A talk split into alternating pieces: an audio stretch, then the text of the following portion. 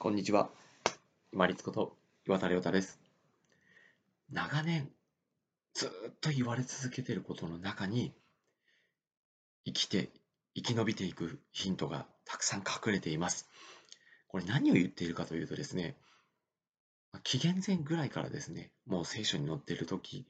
もしくは法典ですね、仏教の法典とか、まあ、いろんな宗教がずっとこう言ってるものであるとか、あとは人が語り継いできてるもの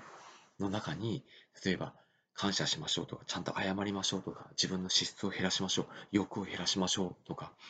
あとは自分の自信が大事ですとか、健康って大事ですよとか、そういういろんな内容に、ことについてずっと長年、もう数千年はだって言われ続けてきますよね。ここの中に、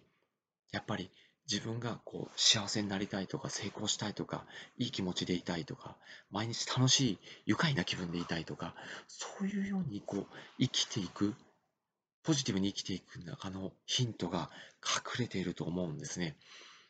でこういう話をす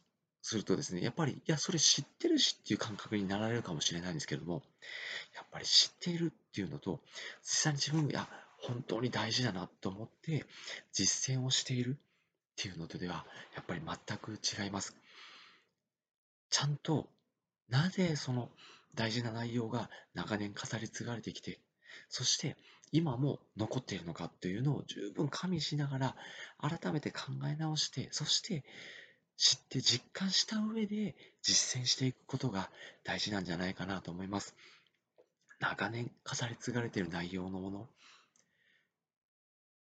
当たり前だと思わずに、スルーせずに、しっかり気に留めて実践していきましょう。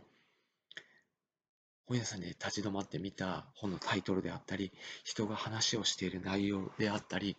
自分の気づきであったり、そういったものの中に、いやもう、これ当たり前だしなと思っている内容であっても、今一度思い直してというか、立ち返ってみて、大事に感じて、そしてそれを実践しながら身につけ、自分が幸せに、そして幸福な気持ちのいい、爽快な楽しい人生を歩んでまいりましょう。本日もご清聴いただきましてありがとうございました。皆様にとって一日良い日となりますように。これにて失礼いたします。